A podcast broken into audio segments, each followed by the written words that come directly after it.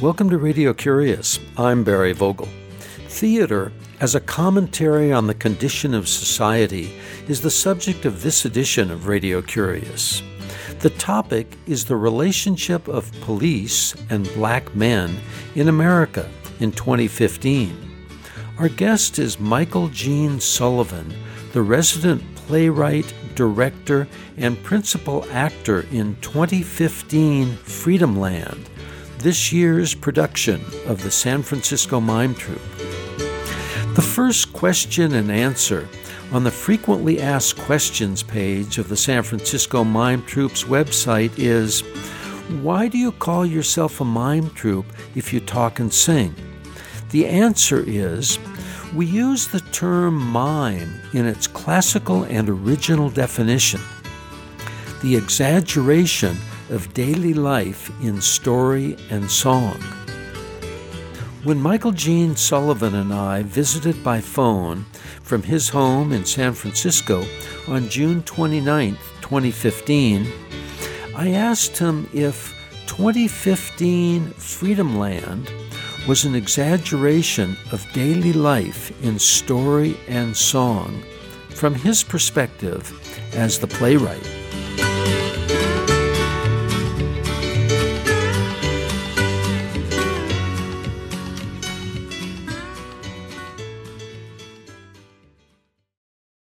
It's a slight exaggeration. Normally, uh, exaggeration might mean simply that we're taking of true events, but but making them sequential. You know, like how many times a day does your door get kicked in by the cops? You know, depending on what neighborhood you live in. Probably not more than once per day, but you're having to deal in that, um, in eh, you know, under siege with the police. So that feeling that translating the feeling of well, it happens every once in a while to, but you have the feeling that it could happen at any moment. So when you're when I'm writing a play, I might have it happen two or three times in a day. You know, to have these suites go along. So there is an exaggeration there, but the exaggeration is based in uh, uh, the feeling that this could happen at any time, and that feeling of being under siege. So, when you play the lead role of the grandfather, you're home on stage, watching television, sitting on your couch, and the door is busted in. There was a point where that was happening um, more in San Francisco. I remember uh, one of the pe- another piece that I wrote for Huffington, uh, where I listed all of these different situations that had come up. Where you know, one time a black man was killed sitting on his sofa watching television, holding a remote. The cops said they thought it was a gun.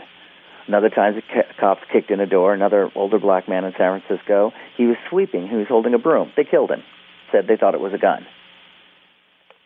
And it was a wrong door raid, which happens quite frequently. The only reason these things don't happen more in San Francisco right now is because the black population in San Francisco has dropped precipitously in the last uh, couple of decades. Before that, it happened more the population of black people dropping precipitously is the cause of fewer raids? Yeah. You know, there are fewer black people to brutalize. So it doesn't mean that San Francisco isn't necessarily a more, you know, in some ways people go, oh, San Francisco, this beautiful, great liberal city. Um, I've, you know, written about the number of times I've been pulled over by the police in San Francisco, in beautiful, wonderful, rainbow riding San Francisco for no reason. Just they get pulled over, they check my license. I'm like looking around. I'm like, oh, I'm the black guy. I got pulled over once. A friend of mine was driving. He was white. We got pulled over. They pulled me out, frisked me, ran all of my information. They didn't even check his. It was just I was a black guy in the car. This is just all in San Francisco. After the fact, what do you find uh, that you're able to do about that behavior on the part of the police? Nothing. They they always will justify it. The one time where the cops, I was sitting in my own car, um, which at that moment was actually out of gas, and uh, and I was looking for a pen. Uh, I, but it was legally parked on the side of the street, around the corner from where I was living. And uh, suddenly, there's a flashlight and a gun to my head, and cops saying they're going to shoot me. Now, the reason They had, there was one cop next to me with a gun to my head, another cop behind the car. Under what circumstances are the police supposed to draw their gun? It's only when there's an, uh, a clear threat to someone. I was just sitting in my car. What they had decided was that my car was unregistered. Now, even if my car wasn't registered, it's still not a shoot the guy offense. They had decided that my car, the car wasn't registered, therefore it must be stolen. The fact was the car was registered and it had never been reported as stolen. They just came up with that because of some glitch in the matrix in their computer. But even if it was um, unregistered, it still wasn't reported as stolen. They had no cause to pull their guns on me. So they dragged me out of the car, and I have to lay down in the street, and they're cuffing me and stuff. And that part in the in the play where I say uh, they ask me for my identification, and I reach for it, and they just get ready to shoot. That's because of that incident. I was I asked them, "Is there a way I can reach for my wallet without you shooting me?" And they said, "No." In the end, those cops, after they realized their mistake, they still took me in. They still took me down and and cuffed me to the bench at the police station and left embarrassedly. And the guy, luckily for me, the guy who was the night clerk there, the sergeant, was like, "Why are you here?" Because they didn't put me in a cell, and I was just like, "I don't know. I didn't do anything." And they said, "Oh," and he checked my record. He said, "Oh, you have some outstanding parking tickets, but they shouldn't have brought you in for that. But now that you're here, I can't let you go until you pay the tickets." So a friend of mine had to come and pay the tickets. All of that. I came that close to dying for no real good reason. And the cops they were like, well, we're totally justified in doing this. So everybody has a different response in those circumstances. Mine is to write about them. You know, I write articles and I write plays to try to. I feel like that's a that's the best way I can kind of get the word out and say this is what it's like. Even when you're sitting back saying, "Oh, I live," you know, I was here during the summer of love, or I'm here now, and we've got all of these wonderful rights. Nah, this is what it's like. In this edition of Radio Curious, we're visiting with Michael Gene Sullivan, the resident playwright for the San Francisco Mime Troupe and the writer of the 2015 play of the Mime Troupe titled 2015 Freedom Land. You're listening to Radio Curious. I'm Barry Vogel. Michael, the memories that you just shared with us, you make them into a play. They can't be erased from your life. You're writing plays about them, uh, you're telling stories about them. What do you find to be the reaction of the people who see uh, Freedom Land in varying venues? Uh, the rural venue, like here in Ukiah, California, or Garberville, California, compared to uh, San Francisco? it is different, you know, that when we're dealing with a um, with a more rural audience, especially in a place like though in Ukiah or in Point Arena or in Redway, they sometimes have a perspective of, of city life that is very different, meaning that they have it at a distance and they kind of say, well, we understand this. This is dreadful because they don't have to make an admission about necessarily where they're living. They're normally living in a reasonably homogeneous area. But they can see San Francisco, they can see Denver, they can see New York, they can see Los Angeles at a distance and say and understand it. Whereas an audience in a city, a lot of times this is news to them. They may feel they're following these stories on the news, they're following them on the internet. They're saying, well, we have uh, a sympathy for this. But generally speaking, uh, many people, and this is one of the main reasons we're doing the show, is they normally come in contact with these stories after the fact. They come in contact with, oh, well, this kid was brutalized, um, but they didn't know that kid before. You know, San Francisco has become more and more segregated. The schools have become increasingly segregated. I think they're like, uh, I think I read they're as segregated now as they were in mm, like 1990, I think and they're becoming increasingly segregated. Um, as parents, mainly the white parents that are moving here, are either pulling their kids out of school completely and putting them in charter schools, or moving to and uh, areas that they they feel like, well, this is a, a quote unquote safer area, which normally means really white neighborhood. So the schools are becoming segregated. The city itself is more, much more segregated. So though someone can feel themselves to be a um, open-minded liberal in San Francisco, an open-minded white liberal in San Francisco, they're not really in contact with many non-whites, and particularly not many blacks. Uh, and so their understanding of the relationship between the state or the police and blacks is what they get from the internet. And they see some story about a kid who was beaten up or shot or a home, uh, uh, you know, a, a wrong door knock that the police do or something like that.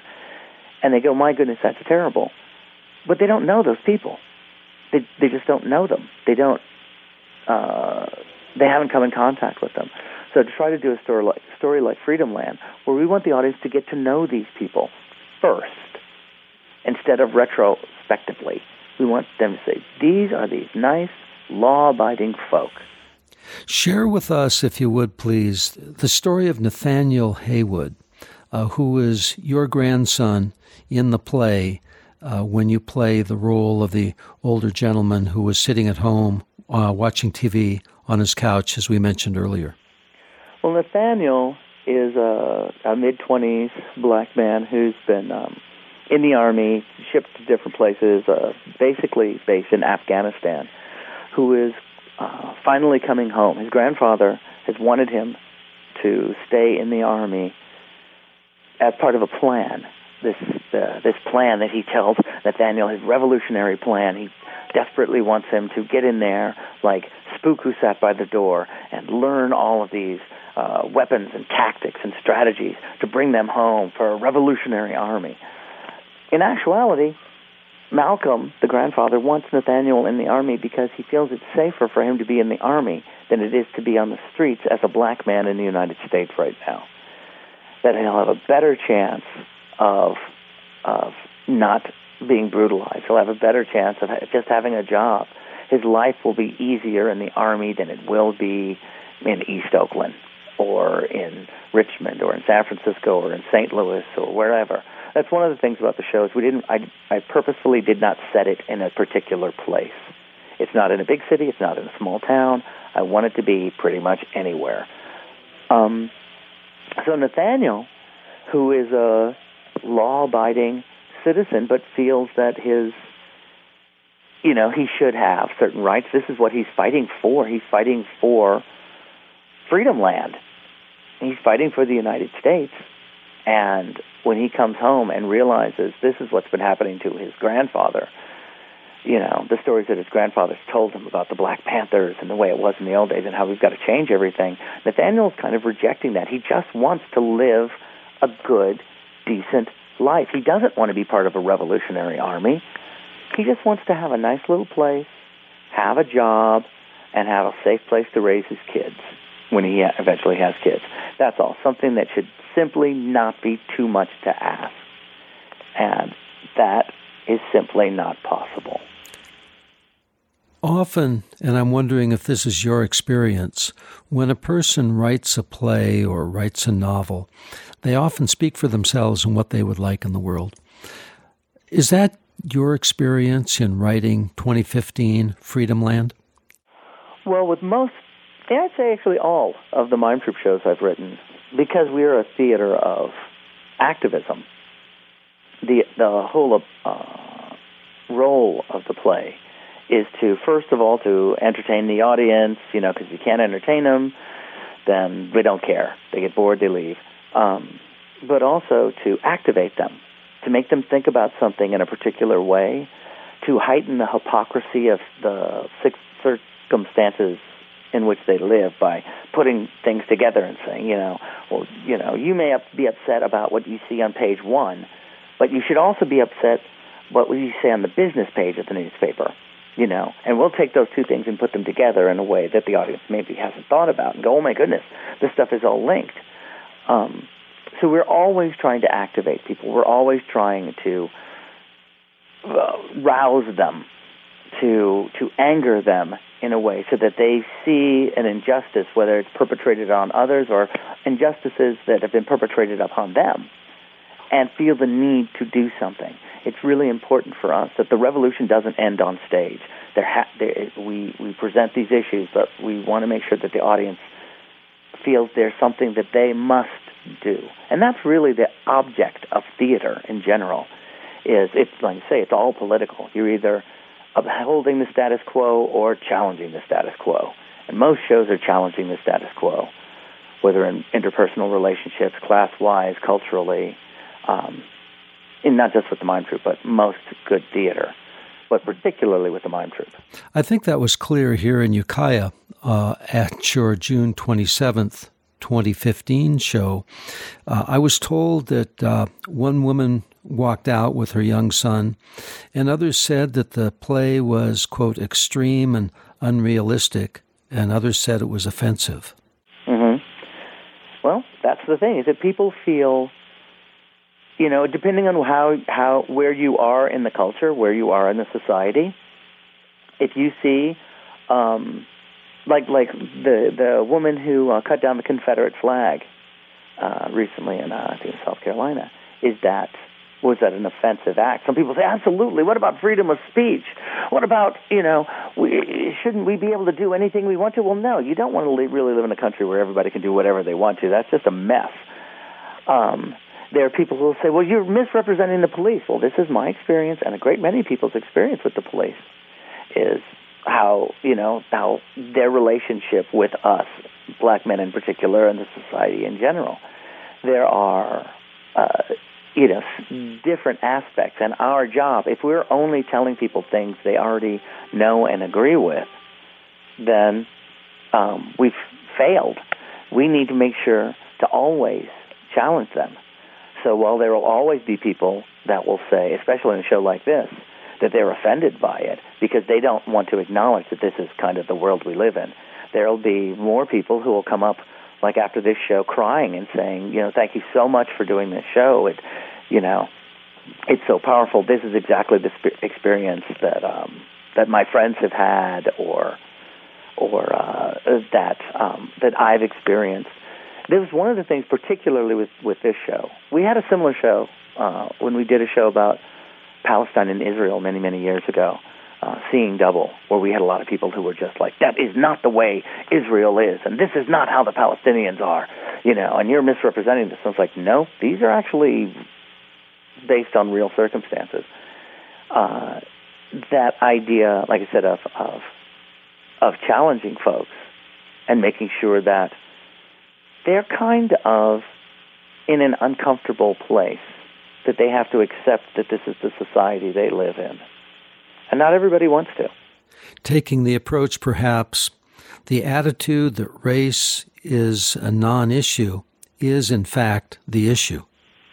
Yeah. The whole idea, the idea of living in a post racial society is, in my mind, um, verging on insane.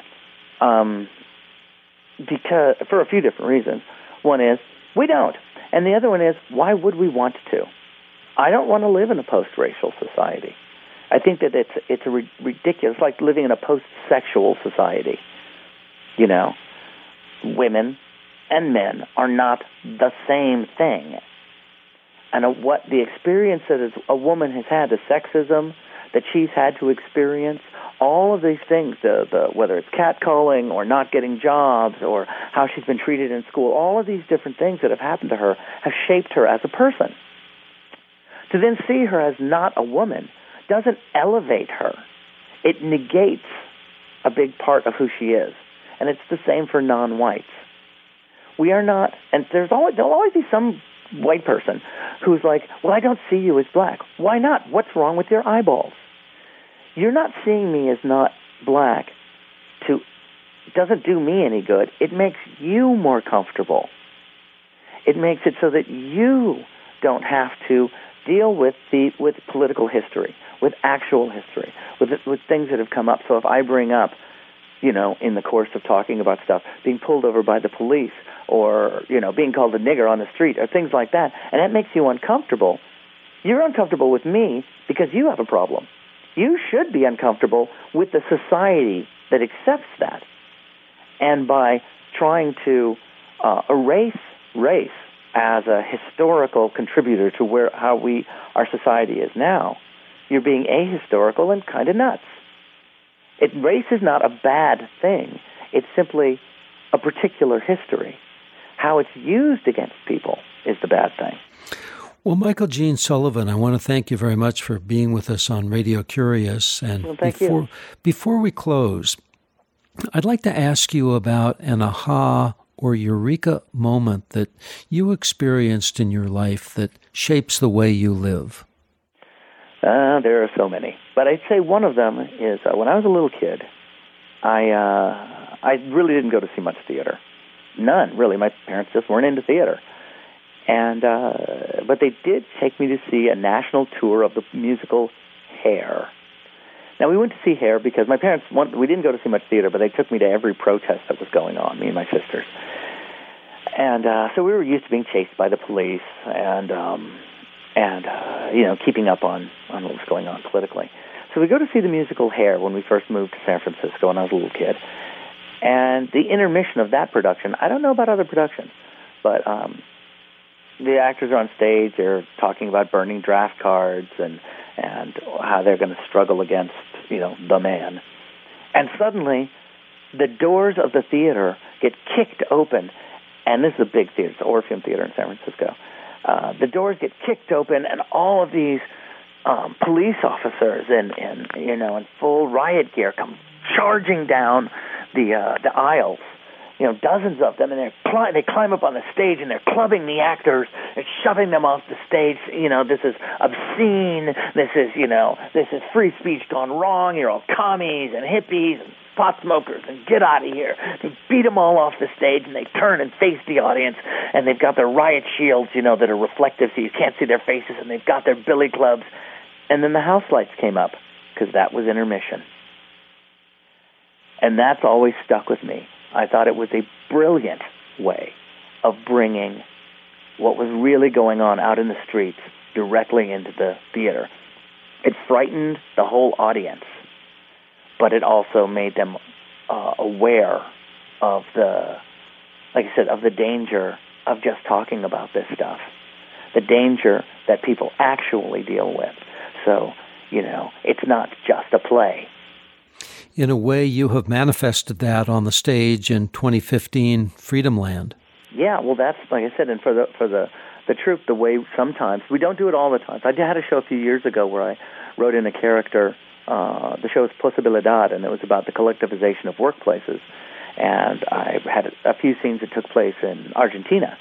And uh, there was one character. He was a union organizer, you know, wonderful fellow. He was the lover lead of the show. And at one point, uh, the owner of the factory, who had abandoned it, then came back with kind of uh, his uh, like a private army because this did these were based on true stories, and they tried in a pitched battle take the factory back. And I had that character beaten to death by the police on stage, the uh, the the young hero, and the audience was like stunned, and they were like, "I, I can't believe you just had a, a a lead character killed by the cops on stage." And I was like, "Well, because that's what happens." You know, I want to make sure that you know that that life is that fragile, and it's a great thing to sit around and sing uh, political tunes and talk about stuff, but there's a danger there, and that danger is is when you push the society for real change, it becomes really dangerous. As long as you're just talking about it, you know, at this point they will spy on you, they will listen in, they may read your emails and stuff, but you're in danger when you start actually challenging the status quo. Michael Gene Sullivan, what would you like to do with the remainder of your one precious life? Oh, I'd like to help continue to make a country where my son and and everyone can feel, you know, safe and secure and, and you know, breathing breathable air, drinking drinkable water. You know, just kind of doing, you know, the thing that everybody says they want to do, basically to help make things, well, not everybody, but uh, make things better so that the world they pass on to their kids is is at least as good as the one that we had, and and hopefully better.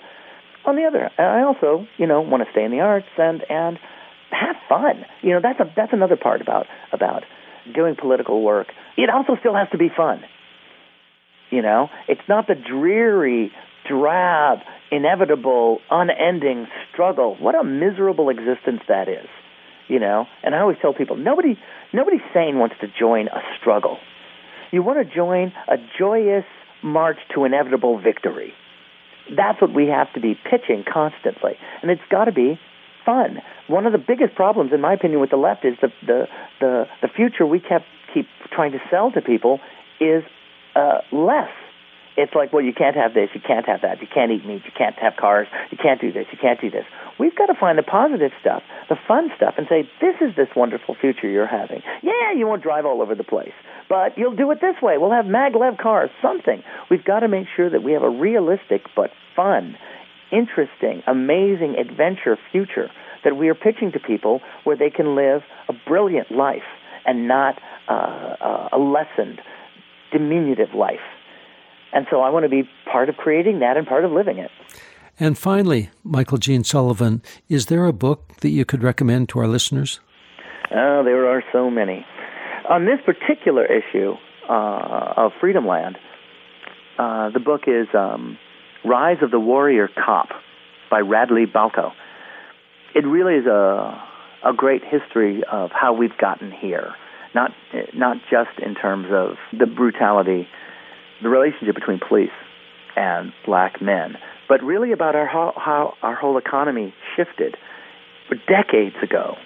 Through, he really kind of starts with the original idea of police and policing and what it's supposed to mean, the difference between police and sheriff, uh, prison system, all of these different things, and he kind of brings it together to a point of explaining how we live in not just a corporatocracy, but a state where the the police have become uh, an important part of the economy. You know, that the drug war feeds our economy in a lot of ways. How much of our society is based on crime and punishment at, at all costs? We, you know, parts of the society simply wouldn't function if everybody, if the police did their job as they should and no one committed crime. Big parts of our society would crumble. Well, Michael Gene Sullivan, thank you very much for being with us on Radio Curious. Oh, thank you for having me.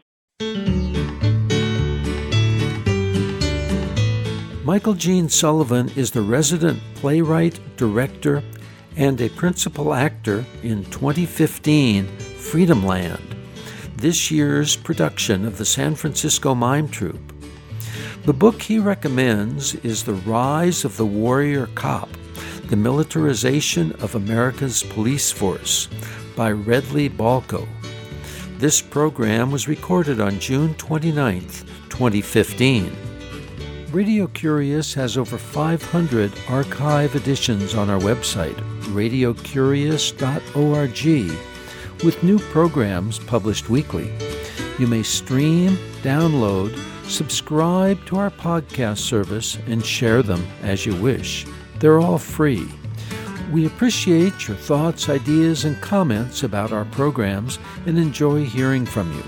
The email is curious at radiocurious.org. The phone is 707 462 6541.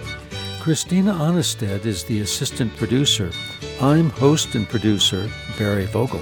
Thank you for listening.